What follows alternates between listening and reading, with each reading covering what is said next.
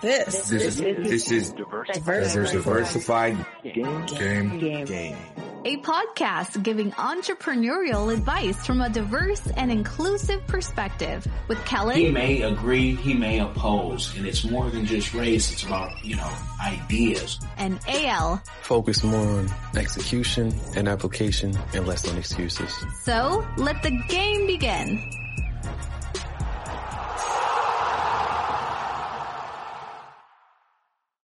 Hey, it's Kellen. And of course, AL. And today on Diversified Game, we're going to go take an inside look of a PR czar or former PR czar, a friend of ours who's done blogging, writing. She has a media list that you want if you're a publicist. She also has connections from the United States all the way to Africa because she writes for all type of publications, including OkayAfrica, the Grio. She's the managing editor. She also has so many other things that she's doing. Darylyn Hudson, how are you doing? I am wonderful. Thank you. And I, I want to make sure I'm pronouncing your name right. Kellen, correct? That is that is right. Kellen and A and A L. Yes, yes, yes, yes. Okay. And, and, and, and to that, Having you're, you're welcome. You're welcome. We want you to kind of tell us um, your story for all the people listening who say, wait, she's a writer, she's a blogger, she gets paid to do this.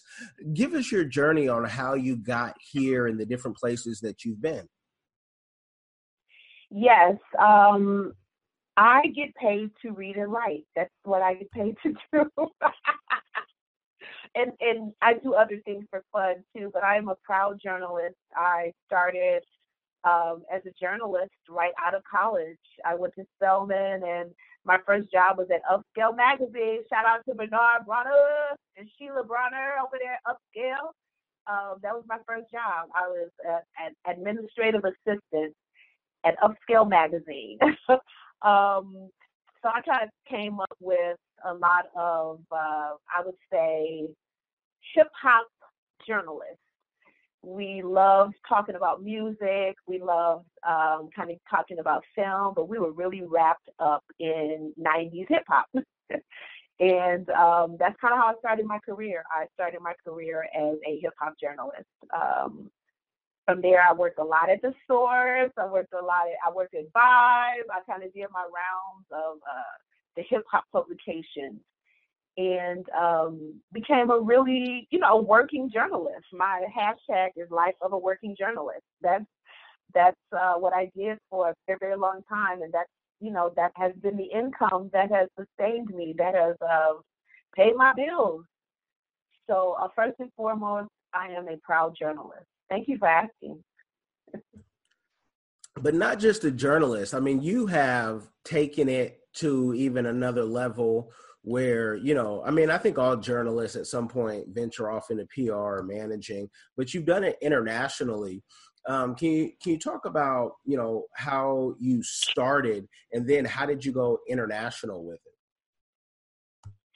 Well, that's a really big leap because I've been doing this for over 25 years. So um, every I kind of came up in the same realm of people like uh, Kierna Mayo, the people that the, the ladies that created Honey. Uh, remember Vanguard Media? Remember Honey? Remember Heart and Soul? Yeah, Um, Lambert was one of my first. Lambert was one of my first. Um, uh, he, he was one of the first people that gave me an opportunity to to really write and to delve into what it what it was that I wanted to do. Um, Keith Clinkscales, who's also a, a well-known publisher, well-known black publisher, he is my mentor. So I I came up with um, you know kind of a group of publishers, a group of people that really loved print. You know, they loved magazines, and I came up with them. And we have had to learn to evolve.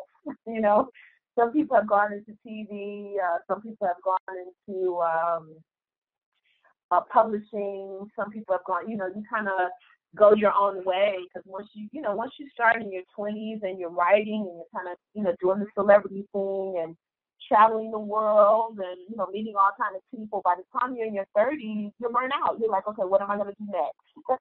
How am I going to continue to evolve? and um, my evolution kind of went a couple of different ways.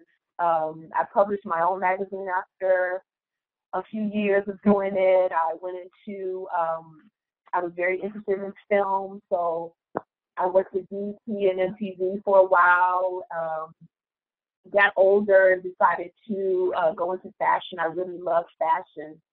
And there was an area where I really thought Black voices were missing. So um, Italian Vogue gave me an opportunity to kind of see the world. And it's it's really allowed me to tell really, really great stories about really amazing people. So um, you can't just kind of lump journalism into one, you know, one category anymore. It, it I did a documentary on Langston Hughes about 10 years ago, and he was one of the first people that kind of taught me that um, being a writer is um, like an onion. There's so many layers, you know. There's so many layers, but it, it all it all really does stem from my passion for for writing and telling great stories.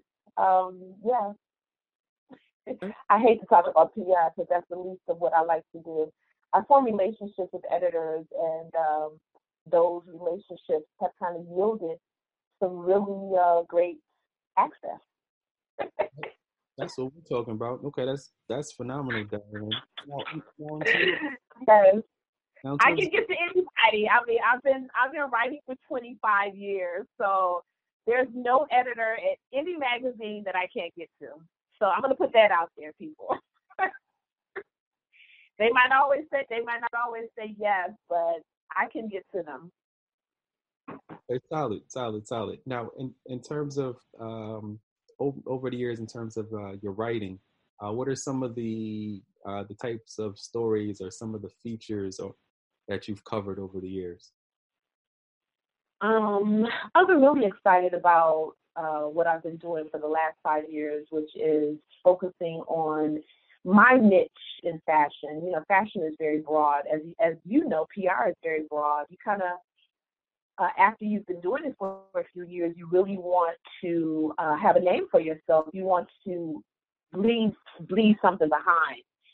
And I started forming relationships with stylists, costume designers, when I would work on film sets. So when I would write about film launches, film releases. And it's so funny because I look at um, a Netflix show like uh, Jason Bolden and um, him and his husband, you know, kind of following them around. And I said, wow, you know, I cannot take uh, responsibility for that show, but I was a part of the wave of giving stylists, you know, some shine. And um, that was my that became my niche. I started to talk to black costume designers, black stylists, and realizing that they were celebrities in themselves. They were influencers, you know, within themselves. So um, I did a series for Italian Vogue where we we interviewed um, stylists, especially stylists that had been working with artists for many, many, many years. People like E.J. King that's been working for Chris Brown for like 15 years or um, at the time, um, I don't know if you know, but uh, Jermaine Hill, who I've been working with Prince for many years, and um, these were just really fantastic personalities.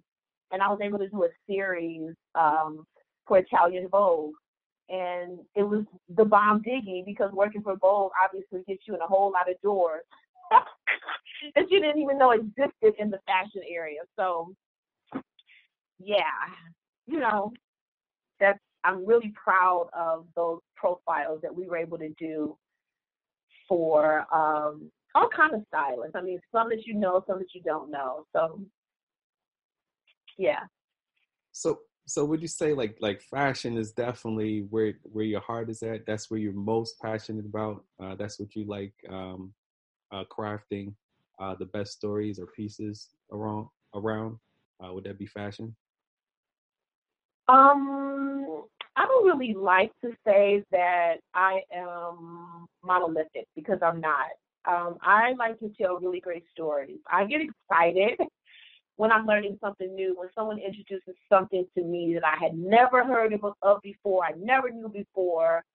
Um, I'm really excited about telling stories in really creative ways. And I know that's vague because everybody is a storyteller, right? Everybody's a storyteller. But um, I really pride myself on that. And sometimes it's in print, sometimes it's in video, sometimes it's in um, getting two people together to have a conversation. It really depends. You know, what has really been great about being able to live to 2020 is that I can tell stories in a million different ways, but you know, um, I've learned to get paid from it. So that's what's different now than what was happening when I first started. no, that's yeah, let's talk. Yeah, let's let's talk about that.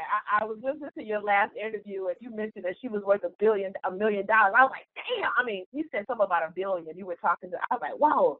I want to have that conversation. Yeah. Well, and, and that's the type of conversations we like to have, and that was the rumor. And she she's not, but that's what the on you know online can say a lot of things, and she has. It doesn't even matter. Yeah, it doesn't yeah. even matter that it's that she's not. You didn't have to say that. That don't even matter. But the fact that somebody put that out there. Yeah, yeah. Uh, but we've all had clients where you know they say they're worth X amount of millions, and you're like, wait, why am I getting paid this?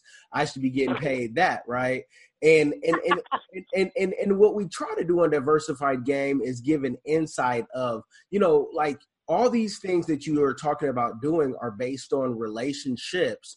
What was the first job that you got to establish these relationships? Because one builds upon many, but and how did you get it? And and and and were you qualified for that job, or you know, I just want people to kind of understand how does someone like yourself, like myself, like AL get their start? Because that's one of the biggest questions for people who are, you know, from college to high school to middle school. How do you get your start? How did you get your start? So I've had maybe three or four starts. so I'm gonna I'm gonna talk about the first two. I could even I can even tell you about the first three, but my very first start was again at Upscale Magazine. Um, Upscale Magazine is a publication that's out of Atlanta, Georgia. It's a monthly. They're not as big as they used to be, but you know they have been around for a long time, and, and, it started by a black family in Atlanta. They're like black Atlanta royalty, the Bronner brothers, and um, they started a magazine. They they had a lot of you know they were a wealthy family, and Bernard Bronner and his wife Sheila started a magazine in the basement of their house. They live in a big, beautiful mansion.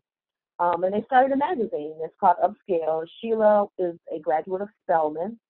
And um, I knew that I wanted to get in the magazine business. I knew that I wanted to um, stay in Atlanta because I'm from Detroit, but I fell in love with Atlanta when I went to school and I wanted to stay there. The only way my mom was going to let me stay there is if I had a job. So um, I heard that she was looking for an assistant. I think it, it was an admin job at the time.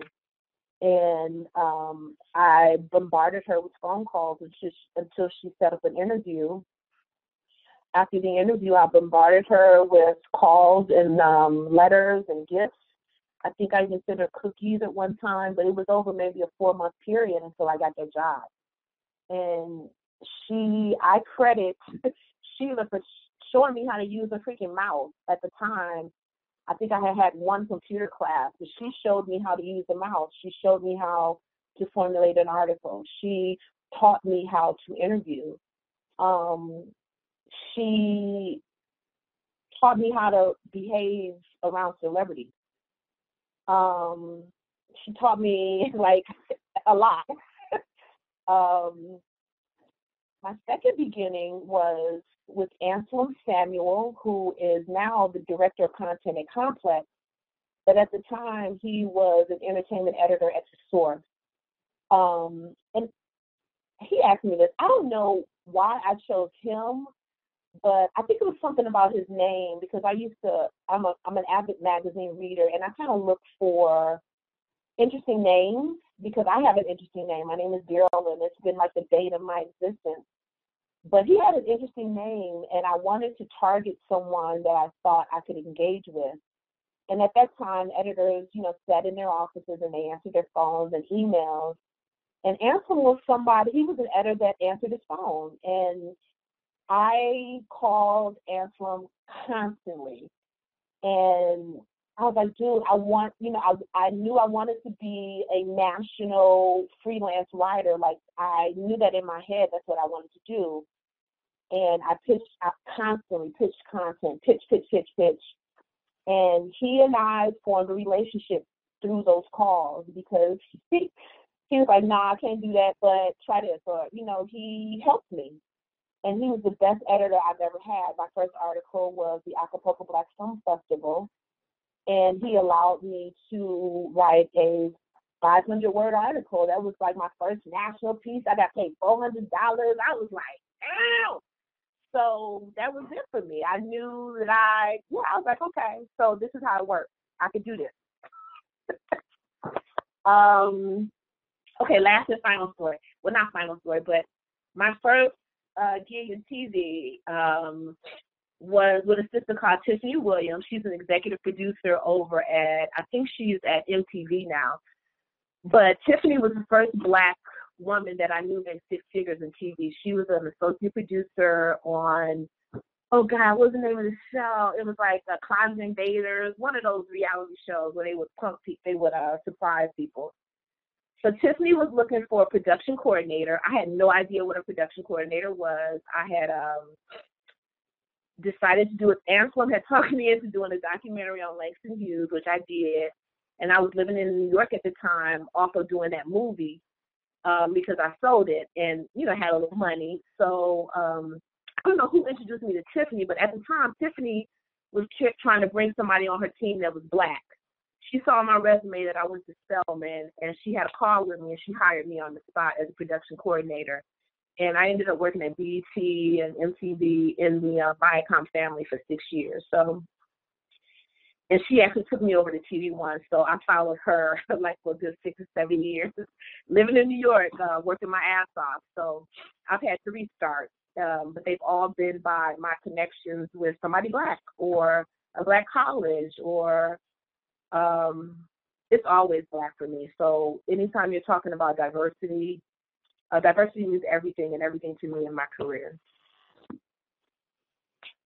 Solid, solid, solid. Now, uh, with um, it's like the piggyback on connections and uh, the stories that you've written and uh, the documentaries, um, are there any plans to uh, develop TV shows or develop more movies uh, based on uh, your relationships and just your skill and expertise? Um, Uh, yes, yes, there are plans. Um, a good friend of mine, Melissa Miller, is is kind of blasphemous, and I don't know if I should. I don't even know if I should tell this story because she would. I'm not even gonna say it. Let me not say her name. A good friend of mine is producing, um, wrote, wrote, or worked with a writer to do a Netflix movie. The Netflix movie, her agent has got it into the hands of Queen Latifah, and they want to do it. But uh, Queen Latifah wants to work with a black director, and my friend is not black, so she thinks she's going to be taken off of. She's on pins and needles right now because she thinks they want to get rid of her. uh, but I was consulting on this movie. We we actually helped to really tell the story of what this movie is about. I can't say it. Um, Nicci Gilbert, I could definitely talk about her. Nicci Gilbert, another Detroit homegirl that was the executive producer of R&B Divas on TV One. Um, is doing a series of TV shows um, for uh, a network out of Atlanta, and I plan to be working with her because she and I talk a lot about ideas. She bounces I, her TV ideas off of me. Um, so yeah, it's always in the works. I mean, anyone that works in the field that I work with, um, you have a lot of balls in the air. So all of my balls are really revolved around really great storytelling. It's just, you know, wonderful that we have so many mediums by which to tell these stories. But yes, there are plans. Okay, excellent, excellent, excellent. We'll definitely keep an eye out for sure. Yeah, and and talk about your your media list. The I almost don't want to say it because and nowadays like it could be it could be, you know, 10 years later and they say Kellen said, but this is the name, Big Fat Media Guide. Talk about the Big Fat Media Guide and the benefit that that can have for those publicists, especially you younger publicists who are still learning and still trying to build your connections and maybe you know don't have everything together but you're, you're working at it. Talk about that and, and what inspired that. Well it was something that as a journalist um really not as a journalist but my time in la was spent working with another spelman sister. She and i were actually roommates.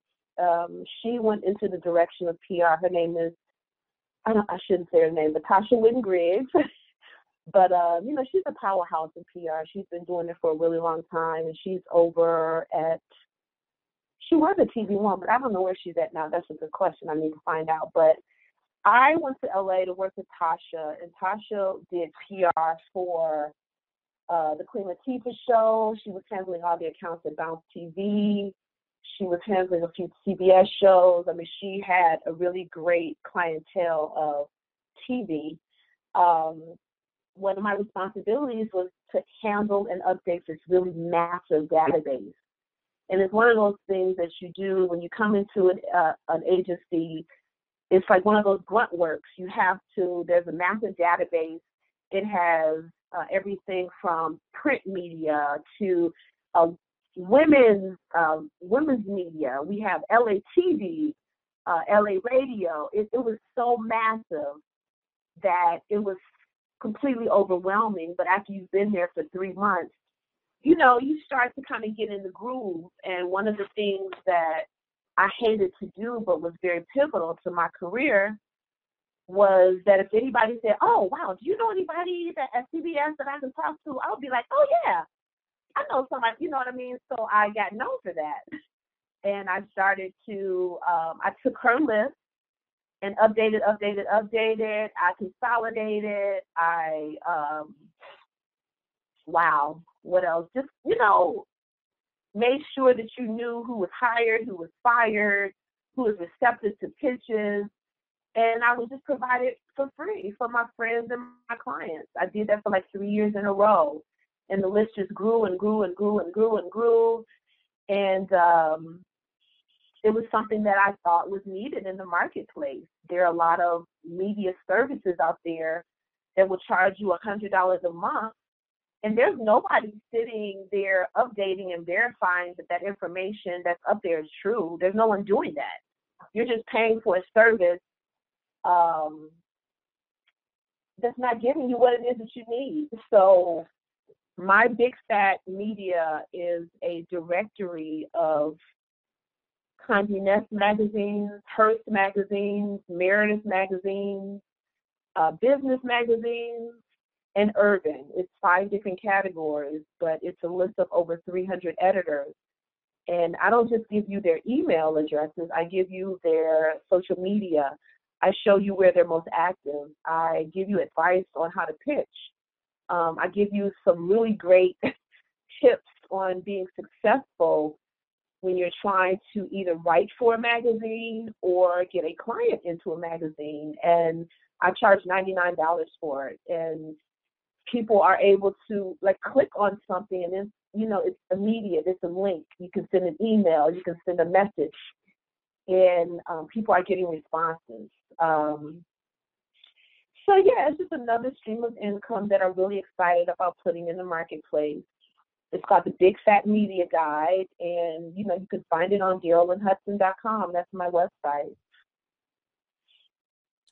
No, that's that's that's awesome. And so you guys, the links will be in the description box, so you can get that because we we find you know when you go company to company or client to client and you you're organizing things, you can really grab a lot of information and you've taken it from you know writing to the PR, but also and I think a lot of times us as consultants and marketing and PR folks, we're using the the situation right now to build whatever project that is passionate to us. Now, I do not want to call you the Snoop Dogg of Detroit, but you have created the Black Female Millionaires in Cannabis, and that has been chosen for the South by Southwest for 2020. So I'm just going to assume that you partake or have a love of cannabis. And I'm in Seattle where you can get a contact high on a, a good day, bad day, cold day, whatever. But talk about how you got, you got Are they smoking in Seattle? Are they smoking in Seattle? I mean, it's on every corner. and It's right next to the churches, especially the black ones. The few black ones they have, they make sure to put them there since they've gentrified the neighborhood. But Are you serious? I Are you serious? I Wait, they got the dispensaries next to the churches? next door to the church. It used to be a big thing, and now everyone's kind of calmed down because this is passive Seattle. But right next door, like the same parking lot share, and and only So to the know- black ones. You know who's directly responsible for that, though, right? Um, I I I have my assumptions, and I've heard things here. It's the council. It's the city council. that that is one our and i say this and, and with all love our weed czar in the state of washington is a black woman who actually goes to that church so um city, Oh, well, you know exactly who's responsible for this. Yeah. yeah and she's the most powerful woman in washington and for my last six months here in washington i choose not to bark up any wrong trees because she's doing the best that she can with what she has but yeah And she making millions of dollars off that. You know how much money she making?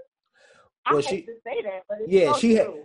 She had money she had money um but before and she just made more but it is what it is and you know um to, Yes, yeah, it and- is. yeah I was looking at a map. I went to an event last night, uh, a Michigan event that's um it was a cannabis event. They invited me to go out and they were showing this map of the United States and how many states were uh, medical, uh, medical and recreational. It's only like uh, three states that have not passed the law. Only three.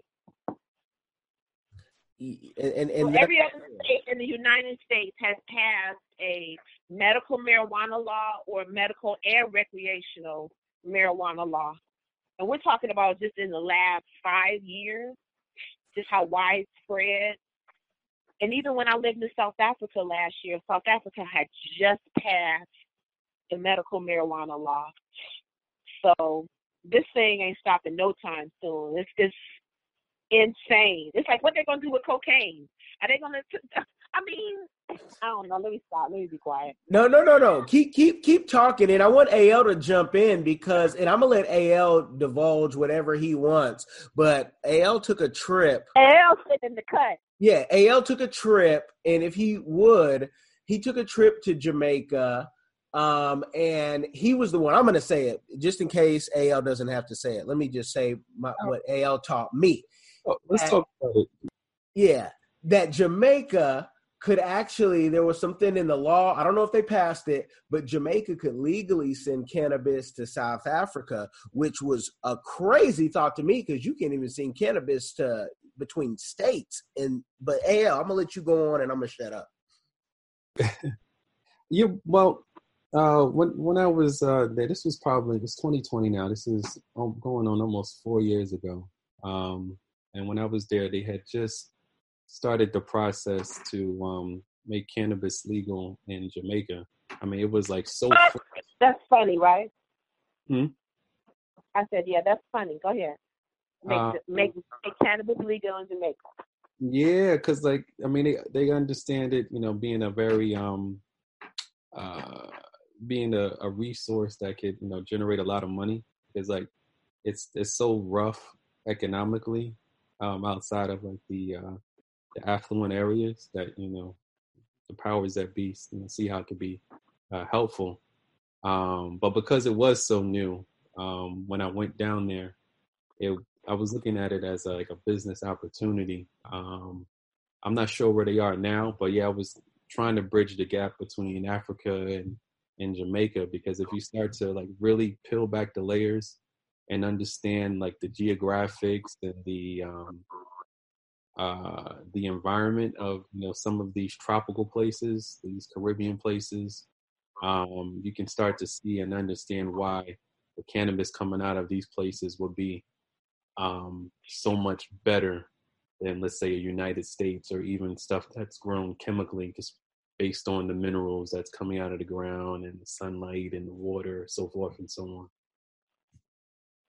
Well, yeah, that's what they were saying. A lot of why South Africa is plentiful is because of the climate. You know, these places that are, well, you know, United States, I guess, is they're making, they're manufacturing a lot of processed cannabis. So I don't think the THC is going to be as strong.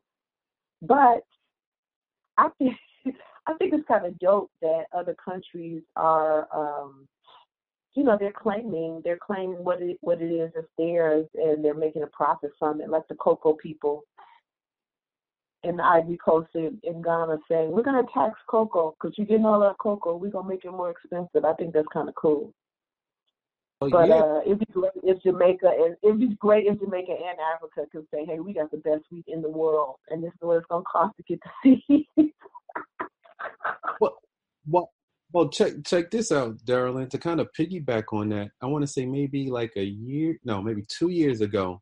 Um, you know, the, the word is definitely getting out about um, exploration of um, other countries in terms of their cannabis, um, to the point where uh, Vice they did a story um, a little while ago about sending a crew out or following this crew rather.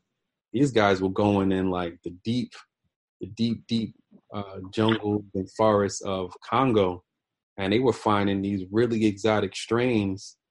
Um, and some some of these people on on this team they were following, they were so ambitious and so gung ho about finding this uh, this like this gold kush, so to speak, that they were risking risking their lives getting malaria and dying in order to bring some bring some of this stuff back in order to um in order to test. And uh, where they last left off on the story was that um, you know some of what they found they were sending uh, to certain laboratories, and um, they pretty much alluded to um, some of the, the, chemists that they were working with um, being able to isolate uh, certain parts of the plant.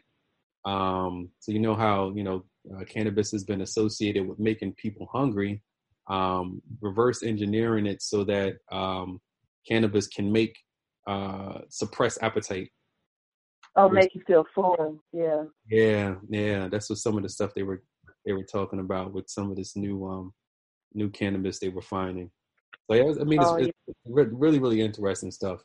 Um, and I don't think that. You know, I'm mean, like honestly, I think going to South, living in South Africa for the year that I did was both the blue pill and the red pill because once you are made aware, that was another thing that really working for Italian Vogue really opened my mind to the international market because you hear about, you know, you hear the word international and you're like, yeah, but especially if you live in New York or in LA, which are really encompassing cities, right? You really don't think. But once you're able to experience out of the country and working for Italian Vogue and just communicating with those editors really allowed me to um, think outside of America. And I just think it's amazing because my daughter now has that mentality and she doesn't even want to stay here, which is cool, but um, it's very sad at the same time because she's 11 and she's always saying, she's already saying that she wants to live in another country. But um, what, what, the reason that I got into cannabis is because um, very often I get magazines, startup magazines, startup. The reason that I was able to go to South Africa is uh, a startup network um, that was owned by an executive at 20, 21st Century Group invited me to um, start a start a media department at a new network in South Africa. I had put it out in the world that I wanted to move and I was interested in, in Africa, South Africa specifically, because I thought it would be less, less traumatic for my daughter. Um, it'd be more modern. And uh, an, an executive at 21st Century that I had met years ago at some conference reached out to me on LinkedIn, and he and I had like a year long conversation. Cause he was like, "Oh, I want to start a network," and I'm like, "Yeah, right." So if I have to start the network, I'm gonna get you to start the media department, and that's exactly what he did. Within a year, he had raised enough money, and uh, he started a network in South Africa. And a lot of the content we were doing was replications of what was successful here. But um, what was really just amazing is how we saw uh, their through their eyes the perception of America. So uh, it's it's important. It's so so so so so important that we continue to tell these stories because you know a million people are storytellers, but um, you know the biggest voices are the biggest ones are the ones that are heard. Um, you don't want to be known in other countries as dumb or stupid or lazy or any of those things when you hustle and grinding every single day. So they're not seeing the entrepreneurs like us over there. They're just not. You know, they're seeing Jay Z, Beyonce. They think everybody's rich, everybody got it made, everybody's lazy, money's flowing out of the trees. You know, that's Africa's perception of America. So I'm sure it's the same way in other countries. But um, yeah, uh, uh, when I got back to America, uh, another publication by the name of Sensi, they were out of Colorado. They were a cannabis lifestyle publication. And the same thing, hey, can, we're, we're starting a magazine. Can you come and be an editor and kind of bring some diversity to what we're doing? We're very whitewashed. We're talking about cannabis, but we want to be more lifestyle driven. And you're in Detroit, and can you kind of launch a magazine and take the helm of it? And I was like, yeah, sure, sure. So that's what got me into cannabis. And I've met some amazing people that a whole bunch of people don't know about. And um, you know, when you talk about when you read in the media black and cannabis, it's always, you know, get people out of jail or oh the challenges, blah blah blah. I've been I've been meeting the actual opposite. Everybody that I know in the weed game is living in fat houses, like uh, driving fat cribs. Um, so yeah, I'm like, okay, these are the stories that I want to tell, and uh, I think a lot of people are listening. Wow. So I, yeah, I pitched a, um, I pitched a South by Southwest. They said yes. So we're getting, we're getting, a, we're getting like we rolled in like five deep to Austin. Which, which is in March. which now everyone who knows you is going to say, "Can I stay in your room?" Because you know those rooms out at South. Well, okay, okay. I have to tell you. I have to tell you, and I'm not promoting them, but I have to tell you about this dope hotel that we're staying. It's called the Otis. It's after Otis Redding, and it's a new hotel in Austin. They opened in February, and they curate a soundtrack for your stay. It's dope as hell. Um, we're staying there. Netflix is not Netflix. Oh, oh shoot, I shouldn't have said that. But uh, we're working with A and E to do a Sunday brunch with the Clark, Clark sisters because you know the Clark sisters are coming out coming out on Lifetime, and you know they're from the D, so they reached out to me. So it's a lot going on. And honestly, I'm I'm gonna be honest with you, Kellen. A lot of the opportunities that I get now, because I'm a woman of a certain age, people call and want to work with me, and I think that's that's like that's a pretty good life, you know. I don't do shit that I don't want to do. If it's some bullshit, I'm not gonna do it. and it's talking about you know talking degrading women, degrading black people, you know, not just like when my friends said Queen Latifah was involved, I immediately said eh, I don't think I want to go after the Queen Latifah because she doesn't have a good reputation in making good movies. And it's not that I'm downing her. I'm just deciding that I don't want to fuck with it. And that. So I like being in the position that I'm in.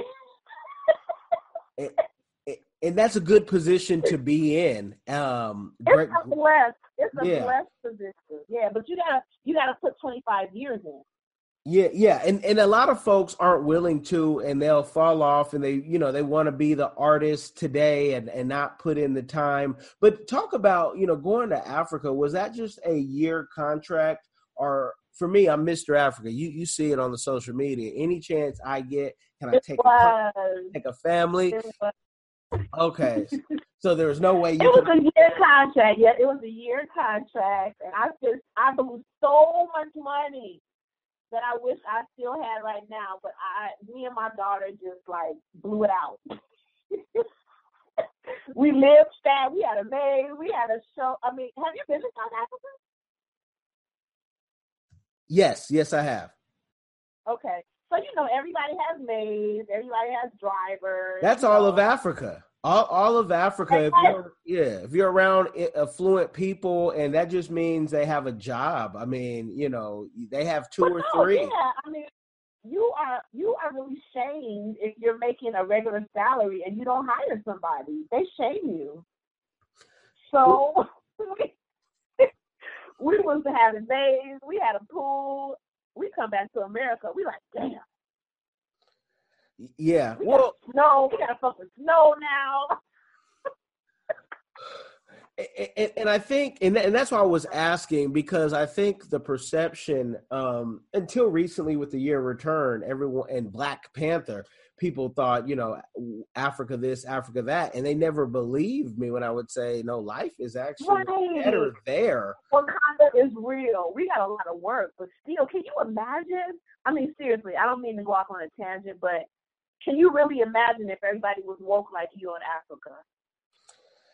we, we'd all be there at least six months on, six months off, given our, our circumstances, because you only need three thousand dollars a month in, in Africa to be rich.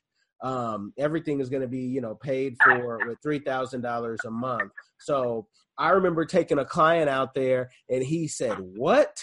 And he was like thinking all the money Yes, he makes. But what, right? All you need is like fifteen hundred, fifteen thousand rand, and you are good to go. Yeah, I yeah. saw when I people that ran for the money, and then when I see how people salivate over American dollars, I was like, what the? What is going on? and and, and with Yeah. and with that um i, I want to you know bef- I don't, before we wrap up i want to get into the um you've done this for 20 plus years. I, i've done this. People say kelly you've been doing this since i've known you in high school whatnot. I'm like whatever you want to say right? But it's again for me it's all relationship based. Things kind of fall into god has really blessed me. They say he blesses babies and fools especially whichever one i am. I've been been blessed to always kind of get something but i also have other businesses that um, i do do that are passionate to me like writing books and whatnot. But how have you continued to make a living? You talked about your daughter. How hard has that been for you? Because we find a lot of people quitting or you know always complaining about the money they don't have in our field. What have you done to sustain yourself Well, like I said earlier, is be inventive and expand outside of print journalism. I mean, I've made, I have made a living off of print journalism, and I have honestly made a living off of black print journalism. Um, print magazines have afforded me to really travel around the world. I am not living on six figures by no means, but I'm doing pretty good on five, you know. I didn't really start making like really, really good money until I started producing my own events, until I started bringing people together. Um, this was very profitable for me, and um, also this this uh, directory that I created, and that I'm not now selling this ebook that I'm putting together. Um, that was very profitable for me. That that allowed uh, Nia and I to really like take off for a whole year. I was getting paid a salary in South Africa but I mean, I didn't work in America for, for a whole year. You know, and I was still paying rent here. I was still paying taxes. I was still paying all of those bills. But I did not have a job. I did not have a client, an American client, for an entire year. I would have never thought I was able to do that. But going to South Africa allowed me to, you know, make money without even really working so the book kind of afforded me to pay all of my American bills while I lived in South Africa. So I have, you know, again, if I can offer any advice, um, you have to continually evolve, or you have to continually. I mean, I don't, I don't see myself as as 50, 60, 70 really working as hard as I work now. I actually work less now that I worked last year. I work less now than I worked two years ago, and eventually I'll only be working like one day a week. But um, I, I do, I really do have to evolve, and I, um, my daughter plays a really big role in that because she opens my eyes to a lot of things that I would have never thought about.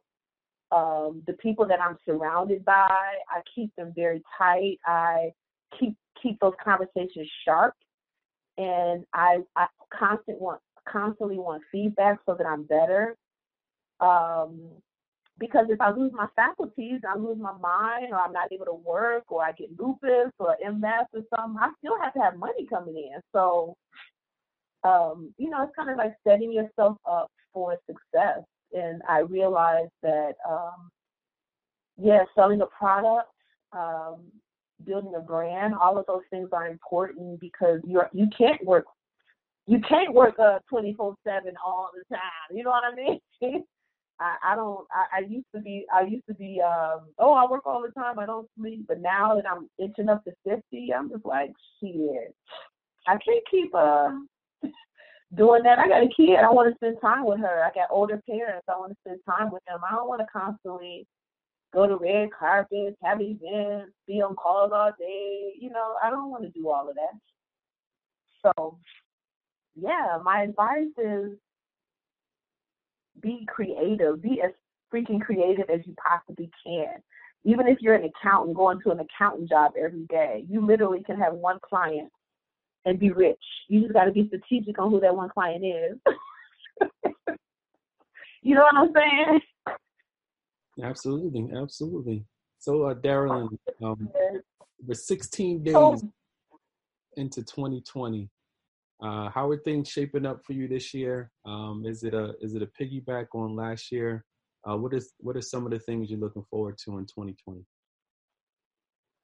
Um, I'm creating more products this year. I'm definitely doing more ebooks because I understand the importance of making money while you sleep. Um, I want to win some awards this year. I've been doing this for 25 years. I haven't really won. I've, I've gotten some accomplishments, but I want to win some awards. I want to tell bigger stories. Um, and I find I find a lot of pleasure in educating. So I'm looking for more opportunities to really educate. And it's important, a lot of my, especially my mentor, you know, he always says, stop giving away advice for free. But I can spend one hour on the phone with a young PR publicist that's got a client that's really challenged and, and just motivate her and give her some really good tools. And I can get so much satisfaction out of that. And I know that's what makes me happy. And helping people really make me happy. So I would love to do like some journalism classes, more mentorship for sure. But that comes with age. You know, with age, you want to start teaching. You want to start teaching folks. So I'm evolving. I'm getting older. So I want to keep getting older. Shit. Yeah, totally dig, totally dig. That's what, that's yeah, that's 2020. Stay alive. well, there you have it. Um, and then to, and teach some folks something. Teach some folks something. Yeah. Uh, so the piggyback. So I do, I do want to ask. Um, can I can I ask you some questions off air before before we get off the interview? Can I can I hit you up just a few minutes? I want to ask you about you. Oh yeah, absolutely, yeah. Okay. Okay, great. Um so, so um yeah, please please mention the book one more time and we'll talk about South by Southwest. But yeah, those are that's me in a nutshell. That's definitely what's up. That's definitely um like with uh as we begin to wind this uh this conversation down because we like to think of uh all our guests and features here in Diversified Game, uh, the talks that we have, you know, these are all conversations. Um, but what we do like to do is to peel the layers back um, with the teaching that you've done, uh, with the extensive amount of context you built, you know, based off of credibility and rapport. Um, one thing that's uh, important to us, and we'd like to know what's important to you. Uh, are there any uh, community causes that really touch your heart? Um, is there anything that you like to give back? Um, and would you mind speaking upon those things? Well, yeah, I would love to. I don't really like to talk about it publicly because it's really no one's business. But thank you for asking because I think that's um, that's something that I don't really get a chance to talk about. And it's always sexual assault, not only because I have a daughter, but I've been experienced to want to sexual assault. I think so many of my friends have. Um, and it's it's it's a cause that I'm very passionate about. I had a uh, my first experience. I had a line sister. I pledged Delta Sigma Theta back in Spelman College, and one of my line sisters was killed by her boyfriend. And we found out, you know, later that she had been abused the whole time she was with him, and we were just, you know, so stupid. so um, yeah, I just spent a lot of time there. There um, are some organizations here uh, I, that I do through Delta Sigma Theta, but sexual assault to me is one of my passions, and I'm I I really get excited about um, telling those stories, not just the assault stories, but um, the stories of rebuilding. You know, it's it's one thing to talk about the challenge, but it's another thing to talk about the rebuilding. So there are no plans right now of any specific launches. But to answer your question, that is always a subject of mine that uh, is near and dear to my heart, especially since I have an 11 year old. Yes, and with that, especially with women, my my two daughters, London and Sydney.com, I call them. That's their website. The all, all children, all girls especially, should be in a martial arts. I choose jujitsu because there's no better place for a woman to learn how to dominate anybody while on her back while they're in between her legs. And so, you know, that that's something that so should I take Nia out of out of her hip hop class? Cause she love that damn hip hop. My my question. Hip hop ain't saving her life, right? Yeah, to, to me, it, it, it's not. Um, you know, we we've done ballet and we do swimming. Swimming and jujitsu are not even. I mean, those aren't even options because you can't drown on my watch. And I um I always say because jujitsu is expensive. Um, it, where where we do with the Gracie Barra but I say it's cheaper than therapy and it gives a certain confidence that, you know, when you see them taking down boys and, and people bigger than them when they started on their back, I just know that that could have, um, that could have, um, you know, helped a lot of women just knowing what to do because it's just practical what to do and, you know, break an arm, leg, eye gouge, all that good stuff. But to me, all the dance. Right yeah, all, all, the all the dance stuff is so optional. Push it, push it, push it. I know that's right. I know that's right. Yeah, help, helps the daddy sleep at night, especially when he goes on, you know, um, for work and, and goes out. So to me, cheerleading and all all those dance things sounds good, but how many people are professionals at that that started at eight? And what did it really help with your life? And I just, you know, again, to my girls want to do dance even more, but first let's dance on this mat real quick. I say, well, you can take me down. Yeah, yeah. No, I do. Nia swims too. We do, but it's a physical activity, and she loves. I know the teacher, but you're right. The karate, the jujitsu, because she needs the. uh It's the mind. It's the mind thing, and I think a lot of that allows her to be still. And anything that allows them to be still and think is good in my book. Yes. It's good well, we we you gave the game today on how to make it as a professional writer. Folks, all her information is in the description box. If you do hit her up and say, "Hey, I'm looking for a job. Can you hook me up?" Could you then understand all the 20 years of experience and that she then has to put on her consultant hat?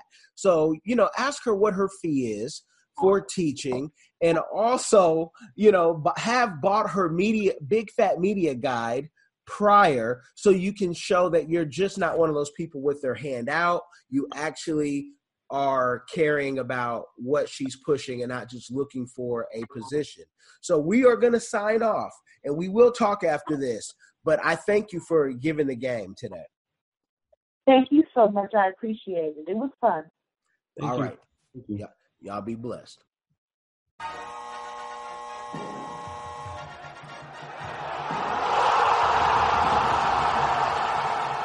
Thanks for getting in the game and listening to the Diversified Game Podcast with Kellen, Tyson, and AL. The number one show pairing entrepreneurship with diverse and inclusive perspectives like wine and cheese, bagel and lox, fish and grits. Be sure to visit diversifiedgame.com for all the good stuff. Join in the conversation and discover more content.